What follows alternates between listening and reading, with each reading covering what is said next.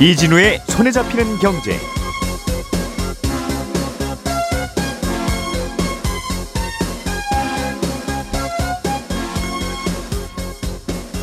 안녕하십니까 이진우입니다. 분당이나 일산 같은 90년대에 지어진 신도시들의 재건축을 위해 규제를 풀어주는 법이 국회에서 논의 중입니다. 그런데 낡은 아파트가 거기만 있는 게 아닌데 어디는 혜택을 주고 어디는 안 주느냐는 형평성 논란도 제기되고 있고 대체로 현실성에 대한 여러 가지 지적도 나오고 있습니다.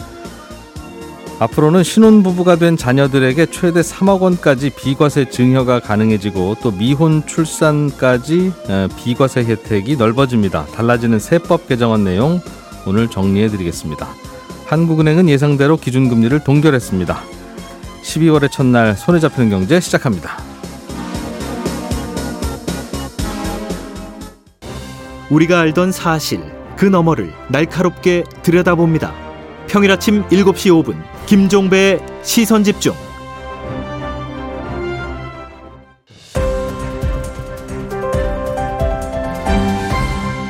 이진우의 손에 잡히는 경제. 네, 행복자산관리연구소 김현우 소장 그리고 한국경제신문 이상은 기자, 손에 잡히는 경제 박세훈 작가 이렇게 세 분 나와 계십니다. 어서 오세요. 예, 안녕하세요. 자, 한국은행이 금리 동결한 얘기부터 간단히 듣죠. 예. 예. 전망대로 만장일치로 동결을 했고요. 이창용 총재를 빼고 나머지 6명 중에 위원 6명 중에 4명은 국제유가가 앞으로 또 어떻게 튀어오를지 모르니까 그렇게 되면 물가가 다시 또 오를 수도 있고 또 우리가 알 수 없는 어떤 변수가 있을지도 모르니까 일단 한 번은 더 올리는 가능성을 열어둬야 한다. 라고 어제 이렇게 얘기를 했고요. 예. 여섯 명 중에 나머지 두 명은 물가도 물가지만 여기서 금리를 또 올리면 경제 전반에 미치는 영향이 클 거기 때문에 굳이 더 올릴 필요는 없다 라는 의견을 냈습니다. 예. 근데 지난번 회의 때랑 달라진 건 뭐냐면 지난번에는 위원들 중에 한 명이 금리를 내릴 가능성도 열어둬야 한다 라고 했었는데 이번에는 금리를 내려야 한다는 의견은 철회를 했다라는 겁니다. 음, 다 올릴 필요는 없다는 데만 동의했다는 거죠. 그렇습니다. 음. 그, 그러면 앞으로는 금리를 어떻게 할 것이냐? 근데 이제 시장의 관심은 뭐였냐면 금리를 혹시라도 이제 내리게 될 텐데 내리게 되면 언제 내릴 거냐 이게 관심이었거든요. 예. 왜냐하면 특히 최근에 미국이 금리를 생각보다 일찍 내릴 수 있을 거라는 전망이 계속 나오고 있어요. 미국 금융시장에서는 그렇게 베팅하고 있다면서요? 그렇습니다. 왜냐하면 음. 그동안 금리를 올려야 한다고 강하게 주장을 하던 연준 위원들 중에 몇 명이 아, 이제는 좀 금리를 그만 올려도 될 것 같아라고 음. 예. 발언을 한 것도 있고 어제 미국의 10월 개인 소비 지출 지수가 나왔는데 지난 21년 3월 이후로 가장 낮, 낮게 나왔거든요. 이제 고금리의 약효가 퍼지기 시작했다는 거군요. 그렇습니다. 물가 예. 상승률 둔화세가 지속되고 있다라는 것도 보이고 하니까 그러면 이제 미국이 금리를 일찍 내릴 수 있을 거다라는 전망이 나오는데 음. 그러면서 우리나라도 그러면 금리를 내년 초에는 좀 내릴 수 있지 않을까라는 기대감이 커지고 있었거든요. 예. 네, 여기에 대해 이창용 한국은행 총재가 딱 잘라서 이렇게 얘기했습니다. 앞으로 물가 상승률이 목표치인 2%에 수렴할 거라는 확신이 들 때까지 충분히 장기간 긴축 기조를 유지할 계획이다라고 했거든요. 음. 근데 이 충분히 장기간이라는 게 그럼 도대체 어느 정도냐 라는 거에 대해서는 6개월보다 더 길어질 수도 있다라는 의미다 라고 이렇게 덧붙였습니다. 음. 다만 내년 경제 성장률 전망치는 좀 내려잡았거든요. 예. 원래는 2.2% 정도 성장할 걸로 봤는데 2.1%로 좀 낮췄어요. 그러면 내년에 경기가 더 안 좋을 거라는 예상이니까 금리를 내려서 경기 부양을 해야 하지 않느냐 라고 이창용 총재한테 어느 기자가 물었더니 예. 거기에 대해서는 아이 그럴 생각은 없다. 경기 부양한다고 금리 내려봐야 부동산 가격만 올릴 뿐이다. 음. 경제 성장하는 문제는 구조 조정을 통해서 해결을 해야지 한국은행의 통화 정책으로 해결할 문제는 아니다. 이렇게 음. 답을 했습니다. 금리 낮춰서 돈 풀고 경제 성장하는 것 이거 계속 이렇게 반복되면 안 된다는 게 그동안 한국은행 총재가 수차례 지적해 온 건데 그렇죠. 음, 시장에서는 미국도 금리 내리는데 예. 야 한국은 그동안 미국 때문에 올렸지 그 뭐 저 그래서 올렸어라고 하는 것들도 꽤 있고 그래서 있습니다. 미국도 금리를 내리기 시작하면 한국이 더 빨리 내릴 거야 예. 라는 전망도 더 많았는데 한국 경기가 더 안 좋으니까요 미국보다는 예. 그런 모든 것을 다 싸잡아서 그렇게 보지는 마세요. 그렇습니다. 라는 거니까 시장이 이 쏠리는 걸 좀 막으려는 생각일 수도 있고, 그럴 수도 있습니다. 아, 그리고 가계부채 이거 좀 줄여야 됩니다라는 좀 소신이 들어있는 개인적인 소신이 들어있는 발언일 수도 있고 그렇습니다. 음, 이 쏠리는 걸 막으려는 되네요. 음. 거는요. 이 금리가 내려갈까라는 기대가 커지면 주가가 좀 오르기 시작합니다. 근데 주가가 오르기 시작하면 사람들이 소비를 늘리고 투자를 늘리게 되죠. 예. 근데 그러면 물가 상승률이 다시 또 올라가기 시작할 수가 있습니다. 음. 그럼 금리를 내리고 싶어도 내릴 수가 없게 되거든요. 예. 오히려 반대로 사람들이 아유 금리가 안 내려갈 거야라고 음. 부정적으로 생각을 해야 금리가 내려갈 수 있는 거기 때문에 여기에 대해서 이창용 총재가 약간의 엄포를 놓은 것 아니냐라는 해석도 나옵니다. 음. 자, 이상은 기자님이 준비해 오신 소식으로 넘어가 보겠습니다. 이게 참 큰 문제 네. 중에 하나인데 우리나라 일기 신도시들이 이제 30년이 되었어요. 지은 지가. 네. 근데 이게 전국에서 거의 200만 호를 한꺼번에 지었기 때문에 재건축을 어떻게 한꺼번에 하지? 그럼 그동안 짓는 동안 나가서 누구 어디에 살지부터 시작해서 그렇죠. 이미 용적률 다 꽉 채워서 지은 거라 재건축을 한다고 더 많은 세대를 지을 수는 없게 되어 있는데 현행법으로는 네. 그러면 건축비가 본인들이 다 이제 객출해서 내야 되는데 사람마다 사정이 다르니 음. 이거 합의가 되겠냐 맞습니다. 이제 이런 게 계속 고민이에요. 네. 그래서 국회에서 약간 좀 혜택을 주더라도 빨리빨리 진도를 좀 빼는 법안을 논의 중인데 네. 논란이 좀 있죠? 그렇습니다. 예. 일단 이 법안의 내용은 말씀하신 대로 낡은 신도시를 빨리 재건축하게 하자 이런 내용인데 아시다시피 이제 원래 재건축을 하려면 조건이 상당히 까다롭지 않습니까? 예. 충분히 낡아야 된다. 이게 가장 큰 조건인데 음. 그래서 우리 아파트 안전 진단에서 위험하다 이렇게 인정받으면 막 경축 현수 막 걸리고 그러잖아요. 예. 안 그러면 재건축이 안 되니까. 그런데 이제 1990년대에 지어진 많은 아파트들은 낡기는 낡았는데 아직 현재 기준으로는 재건축하기에 조금 이르다는 판단을 많이 받습니다. 예. 그런 아파트한테 용적률을 조금 높여주고 또 안전 진단을 면제를 해준다거나 아니면 음. 조건을 조금 완화해주거나 해서 이런 곳에 빨리 새 집이 들어서게 해주자 이것이 그런 그 법안의 내용이고요. 그 워낙 한꺼번에 많이들 지어놨기 때문에 네. 조금 덜 낡았어도 이, 그런 친구들부터라도 빨리빨리 재건축을 해야 네, 어, 그래도 재건축 다 끝나고 나면 지금부터 3, 40년 걸려요 하는 거니까 그렇죠. 네. 그, 그런 취지일 텐데 예, 그렇습니다. 이 대상이 되는 지역을 보면 택지 조성 사업이 끝난 다음에 20년 이상 지난 100만 제곱미터 이상의 택지 등 이런 식으로 되- 되어 있는데요. 예. 그게 어디냐면 분당, 일산, 중동, 평촌, 산본 이런 일기 신도시가 일단 해당이 되고요. 예. 또 서울에도 많이 있습니다. 상계동, 중계동, 목동, 개포동 이런 데가 꼽히고 음. 경기 고양이나 수원 영동, 인천 연수 지역, 또 부산의 해운대 지역 이런 데도 음. 이 법안으로 할 수 있는 곳으로 꼽힙니다. 예. 이게 따져보면 숫자로 따- 따져보면 전국에는 51곳이 해당이 되고요. 예. 거기에 있는 주택 수를 헤아려 보면 약 100만 가구가 해당이 됩니다. 그88 올림픽 직후에 지은, 아파트죠. 맞습니다. 대규모 예, 예, 아파트. 예. 예. 네. 그래서 이, 이곳의 용적률을 높여준다는 건데 어떻게 높여주느냐? 그거는 종상향이라는 방법을 통해서 주로 하게 되는데요. 음. 예를 들면 2종 주거 지역이라면 3종 주거 지역을 해주고 음. 또 3종 주거 지역이다 그러면 준 주거나 아니면 상업 지역으로 바꿔주고 예. 그러면 이 과정에서 말씀하셨던 아까 용적률이 꽉 찬 문제를 예. 해결하면서 자연스럽게 음. 용적률이 원래 뭐 예를 들면 170%였다면 음. 250%가 되고 또 300%였다면 450%나 500%가 되고 음. 이런 식으로 바꿔준다는 겁니다. 그러니까 법을 바꿔서 특혜를 준다는 거 아니냐? 어, 뭐 그런 얘기일 수도 그렇죠. 있겠어요. 네, 예. 네. 음. 지금 이대로 재건축을 하라고 하면 말씀하셨던 대로 사업성이 안 나오니까 예. 사업성이 나올 수 있게 그래서 재건축을 할 수 있게 해준다는 얘기입니다. 음.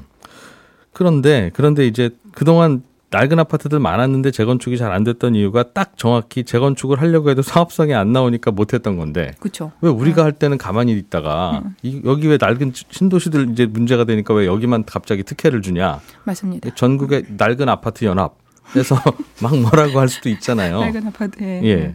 그래서 이런 것들이 국회에서 좀 논의가 그래도 되고 있는 것 같기는 한데 뭐 버- 발의된 법안도 있었고 네, 굉장히 음. 많았어요. 사실은 여러 개 있었는데 안에서 반대가 말씀하셨던 그 이유로 반대가 많이 있었습니다. 형평성 문제가 제일 컸고 왜 누구만 해주냐? 그래서 일기 신도시 특별법이냐? 아니면 더 심하게는 분당 재건축 특별법 아니냐? 이런 비판이 많았습니다. 예. 그래서 국회에 국토교통위원회에서 심사는 계속했는데 진행이 잘 되지 않았던 부분이 있었어요. 음. 근데 지난달 중순에 11월 중순에 이걸 대선 공약으로 걸었던 우리 윤석열 대통령이 국회에다가 아 연내 통과가 될 수 있게 좀 해주세요 이렇게 부탁을 했고 예. 또 더불어민주당도 연내에 이 법을 처리합시다 이렇게 해서 양쪽의 의견이 맞았습니다. 신도시 주민들 표심이 있으니까 아 그러니까요. 예. 여야 아무도 반대는 못 하겠죠. 예, 갑자기 예. 그래서 급물살을 타가지고 그저께 국토교통위원회 아래에 법안심사 소위원회가 있습니다. 음. 그 소위에서 통과가 됐어요. 이제는 이제 국토교통위원회하고 법사위하고 본회의하고 거치면 연내에 국회 통과가 진짜 될 것 같습니다. 음, 만약에 그렇게 되면 빠르게는 내년 4월쯤에는 시행이 됩니다. 음. 그러면 내년 4월에 이제 총선이 있으니까 아무래도 좀 그걸 생각해서 좀 서두르는 게 아니냐 이렇게 생각하는 사람들이 많은 그런 상황입니다. 그러니까 지금 100가구 있던 동네에다 200가구 지을 수 있게 해줄 테니 200가구 지으세요. 빡빡하게. 네. 그러니까 재건축이 되기야 될 텐데 좀 더 풀어야 될 문제도 더 남아 있을 것 같아요. 네, 맞습니다. 음, 어, 일단 주택 공급의 측면에서 보면 지금 이제 더 이상 우리가 큰 빈 땅은 많지 않잖아요. 그러니까 예. 그런 땅에 빈 땅에 새집 짓기는 쉽지가 않고 기존에 있던 걸 정비해야 되는 시기라는 그런 지적은 맞습니다. 그래서 특히 일기 신도시가 이제 많이 많이 낡았으니까 음. 그 지역을 어떻게 정비하겠다라는 우리가 기본적인 어떤 틀거리를 필요로 한다는 상황은 그 상황 인식 자체는 다들 공감을 합니다. 예. 사실 그 비슷했던 게 이명박 대통령이 옛날에 서울시장 할 때 음. 뉴타운이라는 걸 처음 만들었을 때도 비슷한 식으로 이런 방식의 개발을 지원하는 법을, 법이, 법이 따로 필요하다 이런 음. 의견이 있었어요. 그래서 2005년에 나온 게 도시재정비 촉진 특별법입니다. 음. 그래서 같은 맥락으로 이제는 우리가 일기 신도시를 정리하는 방식을 고민해야 하고 그러니까 그거에 관한 어떤 특별법이 음. 있는 것이 이상한 일은 아니다. 그런 그런 의견이 있고요. 그럼에도 불구하고 현실적인 문제가 몇 가지가 제기가 됐는데 예. 이게 국회에서도 많이 예- 논의가 됐던 부분입니다. 이게 법안이 좀 설리겄다 이런 것인데 이런 비판이 여야 의원 양쪽에서 다 나왔습니다. 음. 특히 국토부의 관료 출신 의원들이 비판을 좀 세게 했습니다. 어떤 문제가 있다는 거예요? 어, 이유는 크게 세 가지인데 첫째는 용적률을 올려주면 음. 거기 맞춰서 사람이 더 와야 사업성이 실제로 있- 있어서 진행이 된 거 아닙니까? 뭐 오게 됐겠죠. 예. 근데 그러면 그러려면 도로도 당연히 더 필요하고 음. 학교도 더 지어야 되고 네. 이런 종류의 기반 시설을 더 많이 아. 갖춰야 되는데 예. 그럼 그 비용은 누가 되느냐? 그 음. 비용을 부담할 주체가 나라가 해주는 건 아니고 결국에는 지방자치단체가 해야 됩니다. 그리고 음. 지방자치단체는 사업자하고 같이 해야 됩니다. 예. 그러면 이제 지자체들은 아니 그 돈이 하늘에서 떨어집니까? 그 이렇게 하는 어딨냐. 거죠. 예. 학교야 4층짜리 건물 8층으로 지으면 학생도 수용 가능합니다가 이론적으로는 되는데 아 그죠. 예. 어, 근데 도로는 4차선 도로를 8차선 도로로 넓히려면 상가들 양쪽에 있는 걸 밀, 밀어야 되는데 네. 그럼 그 상가들은 어디로 갑니까? 하는 답은 갈 데가 별로 도로를 2층으로 지을 수도 없고 맞습니다. 음. 예. 그리고 그런 문제가 그. 그런 문제가 하나가 있고 예. 또두 번째는 만약에 이 법안 취지가 잘 돼서 한꺼번에 재건축이 잘 돼서 갑자기 가속화가 되면 음. 대규모로 이주가 필요합니다. 지금 아까 말씀드려, 말씀드렸듯이 이게 대상이 100만 가구에 해당하기 때문에 예. 그로 인해서 전월세 가격이 갑자기 오른다든가 이런 문제가 생길 수 있고요. 음. 차근차근하게 시간을 두고 시장에서 이루어지면 되는 일을 정부가 끼어들어서 확 엑셀을 밟는 그런 효과가 있는데 예. 그러면 이제 신도시 상가들은 영업 중단하고 딴 데 가야 되느냐 음. 여러 가지가 자연스럽게 되지 않았을 때 많은 문제가 있다는 겁니다. 그렇군요. 어. 또 이제 마지막으로는 이제 형평성 문제인데요. 이게 다 잘 돼도 일기 신도시만 낡았느냐? 음. 왜 다른 구도심의 낡은 집은 안전진단 받으라고 그러느냐? 그리고 또 새 집을 지으면 결국에 다시 서울 좋아지고 음. 또 경기도 좋아지고 그러는데 지방 소멸을 안 그래도 우리가 심각한데 더 그래도 되느냐? 그런 의견이 있습니다. 음, 현실성 문제부터 형평성 논란까지 네, 많은 문제가 있습니다. 이거 네. 주택 200만 호를 전국에 한꺼번에 몇 년 동안 지을 때 사실 먼저 생각해 봤어야 되는 건데 그렇죠. 그때는 일단 짓고 나서 고민해 보자 음. 여서 뭐 좀 좀 고민할 포인트가 좀 남아 있습니까? 아, 예, 그렇습니다. 어, 실제로 이게 한꺼번에 다 진행이 돼도 문제이기도 하고 또 이제 어, 찬성론하고 비판론이 다 이게 조금 실제로는 여기 법안에서 말하는 것보다는 잘 안 될 것이라고 보는 측면도 있습니다. 음. 잘안 될 것 같아서 또 문제라는 그런 건데 왜 그러냐면 현실성이 별로 없다면 결국에는 희망 고문이 될 것이다. 용적률을 단순화해서 두 배로 올린다면 사람이 더 입주해야 되는데 인구가 우리가 많이 늘어나지 음. 않는 이런 상황에서 그렇게 다 어떻게 다 두 배로 늘어나겠어요? 갑자기 신도시에 가서 살겠습니다 하는 주민들이 막 쏟아져야 되는데 그렇죠. 실제로는 음. 이게 되는 곳은 많지 않을 것이다. 그러면 희망 고문이 된다는 그런 비판론도 있고요. 음, 또 이제 이걸 이 법을 긍정적으로 보는 쪽에서는 어 그걸 너무 걱정할 필요는 없다. 어차피 잘 안 될 수도 있으니까 잘 안 되는 곳이 많을 테니까 어 시간이 상당히 많이 걸릴 것이다. 그렇게 보는 측면이 있습니다. 그래서 사실은 두 두 측면이 두 야, 찬성론도 반대론도 둘 다 지금 있는 이 제도가 이게 잘 안 될 수도 있다는 가능성을 높게 보는 음. 겁니다. 높게 보는데 그걸 양쪽에서 서로 다른 시각차를 가지고 있는 건데요. 비판론에서는 지금 있는 제도로도 할 수 있다. 별 문제 없이 될 것은 될 것이고 안 될 것은 안 될 것이다. 그런데 특정 지역만 이런 인센티브 많이 주는 거는 옳지- 조금 문제가 있다. 못하다. 어, 조금 조금 불공평하다. 그러니까 옳지는 못한데 네. 그러면 대안은 뭐냐? 그럼 저 신도시들 그럼 내버려 두고 계속 그냥 무너져 가게 두자는 거냐? 100년 동안. 그렇죠. 예. 안될 텐데 말씀하신 음, 대로 음, 그러니까 안수 되니까. 되게 음. 하려고 하는 건데 방법은 특혜밖에 없는데 그렇죠. 그럼 또 그럴 일도 있을 수 있고. 그, 그렇죠. 그래서 긍정론에서는 이제 그 문제를 알겠습니다. 생각하는 거죠. 네. 예. 자 김현우 소장님, 네. 어, 결혼을 하거나 출산을 하면 자녀가 네. 자녀가 결혼을 하거나 출산을 하면 네. 그 증여할 수 있는 비과세 증여 한도가 커진다. 네, 그런. 소식이 있어요. 내년 세법 개정안 나오면서 이거 예고해드린 바가 있었는데 그때 예. 비해서 조금 달라진 게 있습니다. 일단 현행법으로는 성년인 사람에게 증여를 할 때는 10년간 5천만 원까지는 네. 증여받는 사람이 세금을 안 내도 됩니다. 그런데 내년 1월 1일 이후에 증여해주는 재산에 대해서는 자녀가 이 결혼을 하는 경우 혹은 음. 출산을 하는 경우 1억 원까지 추가로 비과세를 해줍니다. 네. 그러니까 기존 5천만 원 증여 공제에 포함해서 어, 결혼을 하거나 출산을 하는 경우에는 어, 최대 1억 5천만 원까지 세금 없이 증여를 받을 수가 있는 거죠. 음. 그러니까 신혼부부 입장에서 보면은 양가 부모님으로부터 1억 5천만 원씩 총 3억 원을 세금 없이 물려받을 수 있다. 이 예. 내용이고요. 어, 다만 이거 이제 물려받는 게 직계 존속, 뭐 아버지 어머니 혹은 할아버지 할머니 위로부터 음. 이제 물려받아야 되는 거고 혼인 신고 전후 로 2년 내에 증여와 신고가 다 이루어져야 됩니다. 그리고 음. 원칙적으로는 현금 같은 경우에는 한 번 주고 증여 신고를 하게 되면 이거 취소가 불가능한데 예. 혼인을 이유로 증여한 경우에는 이게 파혼이 될 경우에는 3개월 이내에 이 반환하면 증여 취소도 가능합니다. 음. 아, 여기까지는 기존에 나왔던 내용에서 뭐 출산이 추가된 것만 이, 달라졌는데 음. 아, 혼인과 상관없이 미혼 출산의 경우에도 어, 똑같은 혜택을 주겠다. 요 내용이 좀 추가가 됐어요. 음. 아, 그리고 이 1억 원 증여세 면제 카드 이거를 혼인을 하면서 쓸 건지 출산을 하면서 쓸 건지 이것도 선택할 수 있는 카드가 생겼습니다. 그동안에는 1억 원을 증여하려면 이제 5천만 원 한도 채우고 난 다음에 증여하면 1천만 원을 증여세로 내야 되는데 그렇죠.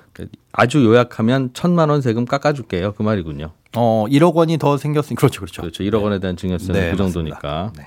자녀들한테 기업 물려줄 때 내는 세금도 좀 변화가 있습니까? 네, 우리나라 상속 증여세율은 재산을 30억 원 초과해서 물려주면 최고 50%의 세율로 과세가 됩니다. 음. 그런데 이제 중소기업이나 중견기업 같은 경우에는 그 경영자가 사장님이 해당 주식을 자녀에게 물려줄 땐 공제도 많이 해주고 예. 또 세율도 10%에서 20%로 낮은 세율을 부과를 합니다. 뭐 가업 승계 뭐 이런 거죠? 그렇습니다. 예. 이 기업의 규모가 작으면 사장님이 곧 그 회사인 경우가 있잖아요. 네. 사장님 안 계시면 회사가 안 돌아가는.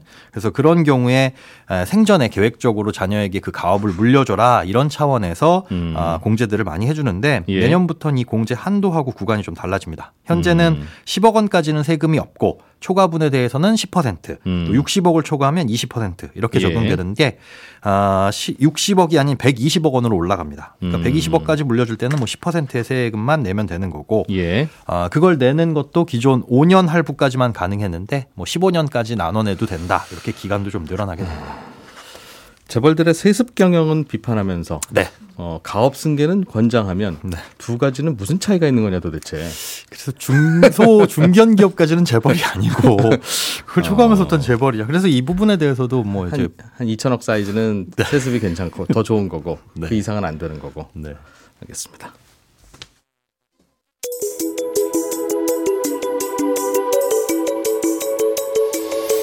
경제를 생각하는 사람들의 즐거운 습관 이진우의 손에 잡히는 경제를 듣고 계십니다. 매주 처음과 끝에 찾아가는 특별한 코너 친절한 경제가 이어집니다. 네, 오늘은 청취자 고성민 씨가 요즘 우리나라뿐 아니라 거의 모든 선진국들이 세금 거둔 걸로는 나라 살림이 부족하니까 계속 부채를 늘려가고 있고 그래서 국채 발행도 계속 늘고 있다는 뉴스를 들었는데 이 정부 부채는 계속 늘어나도 괜찮은 겁니까? 이게 걱정은 되는데 계속 늘기만 하고 별다른 대책은 그 어떤 나라도 안 세우는 것 같아서 그냥 걱정 안 해도 되는 건가 싶기도 하고 참 궁금합니다. 이런 질문을 보내주셨습니다. 지금 정부 부채는 비유하자면 이게 신용카드 돌려막기 하듯이 새로 부채를 일으켜서 옛날에 빌린 부채를 갚는 그런 구조입니다. 개인은 그러다 보면 결국은 파산을 하게 되는데 정부는 개인과는 다른 비밀 카드가 한두 개 있습니다. 그래서 다들 그렇게 정부 부채가 늘어나는데도 어, 파산하는 나라는 드문 겁니다. 그게 뭐냐면 정부 부채를 중앙은행이 우리나라로 치면 한국은행이 돈을 찍어서 사들이는 겁니다. 쉽게 말하면 한국은행이 정부한테 돈을 찍어서 빌려주는 거고요. 한국은행이나 정부나 크게 보면 한 몸이니까 결국은 정부가 돈을 찍어서 쓰는 겁니다. 이미 정부가 필요한 돈의 상당 부분을 그렇게 조달해서 쓰고 있고, 어, 일본이 대표적으로 그런 나라죠. 일본은 정부가 필요한 돈의 절반은 일본은행이 돈을 찍어서 빌려주고 있고 나머지 절반만 시중에서 빌리고 갚고 하면서 돌려막기를 하고 있습니다. 그럼 그렇게 되면 별일은 없는 거냐? 계속 영원히 그럴 수 있는 거냐? 아직 그런 상황까지는 안 가봐서 장담할 수는 없는데 나라마다 좀 다르기는 할 거고요. 정부가 돈을 찍어서 쓰는 똑같은 일을 하는데 일본은 뭐 아직 별 문제 없고 베네수엘라는 진즉에 난리가 났으니까요. 다만 어, 별일이 없을 수도 있다는 의견이 있기도 합니다. 정부가 돈을 막 찍어서 쓸 때 걱정되는 건 너무 돈이 많이 풀려나가서 인플레이션이 걷잡을 수 없게 되는 건데 정부가 막 찍어서 돈을 쓰는 상황은 경기가 너무 나빠서 아무도 대출을 안 받으려고 하는 불경기일 테니까 정부가 돈을 막 찍더라도 사람들이 그 돈을 안 쓰고 저축만 하고 대출을 잘 안 받고 그럴 테니 시중에 풀리는 돈은 별로 안 늘어날 수도 있거든요. 그런데 문제는 경기가 그렇게 나쁘지는 않은데 경기가 안 나빠도 나는 먹고 살기 힘들다는 유권자들이 항상 많이 있고 그런 유권자들이 정부가 돈을 풀어서 나를 지원하라 라고 하면 이게 선거에 운명이 걸려있는 정부는 돈을 찍어서 풀 수밖에 없는데 그러면 이제 베네수엘라 같은 나라들처럼 난리가 나는 겁니다. 그래서 결론은 정부 부채가 계속 늘어나더라도 중앙은행한테 빌려서 쓰면서 계속 그 상황을 이어갈 수는 있는데 그건 일본처럼 상황과 눈치를 잘 보면서 해야지 에, 베네수엘라 같은 나라들처럼 뒷감당이 안 되는데도 선거 때문에 돈을 풀어버리면 안 된다는 거고요. 정부가 부채를 많이 일으켜서 돈을 갖다 쓰면 그 이자와 원금은 결국 그 부채를 구입한 국민들한테 돌아가는 거잖아요. 결국 세금이나 정부 부채나 결국은 돈 많은 사람들한테서 돈 가져다가 가난한 사람들에게 쓰는 건데 세금은 야 작년에 너한테 천만 원 세금 걷었었지? 여기 이자 줄게. 이러지는 않는데 국채는 작년에 너한테 천만 원 빌렸지 나라가 여기 이자 줄게 하고 이자를 줘야 된다는 딱 그 차이가 있는 거고요. 결국은 뭐 그 이자 받은 사람은 그 돈을 또 어딘가에 쓸 거고 그렇게 경제는 돌아가는 거니까 그렇게 저렇게 눈치 보면서 잘 하면 별 문제는 없을 수도 있다. 그러나 어, 인류가 아직 안 가본 길이라 끝까지 이렇게 계속하면 무슨 일이 벌어질지는 솔직히 잘 모른다. 이게 현재까지의 결론입니다. 자, 질문 보내주신 고성민 씨께는 저희가 준비한 기프티콘 선물 보내드리겠습니다. 지금까지 이진우였고요. 저는 다음 주 월요일 아침 8시 30분에 다시 오겠습니다. 함께 해주신 여러분 고맙습니다.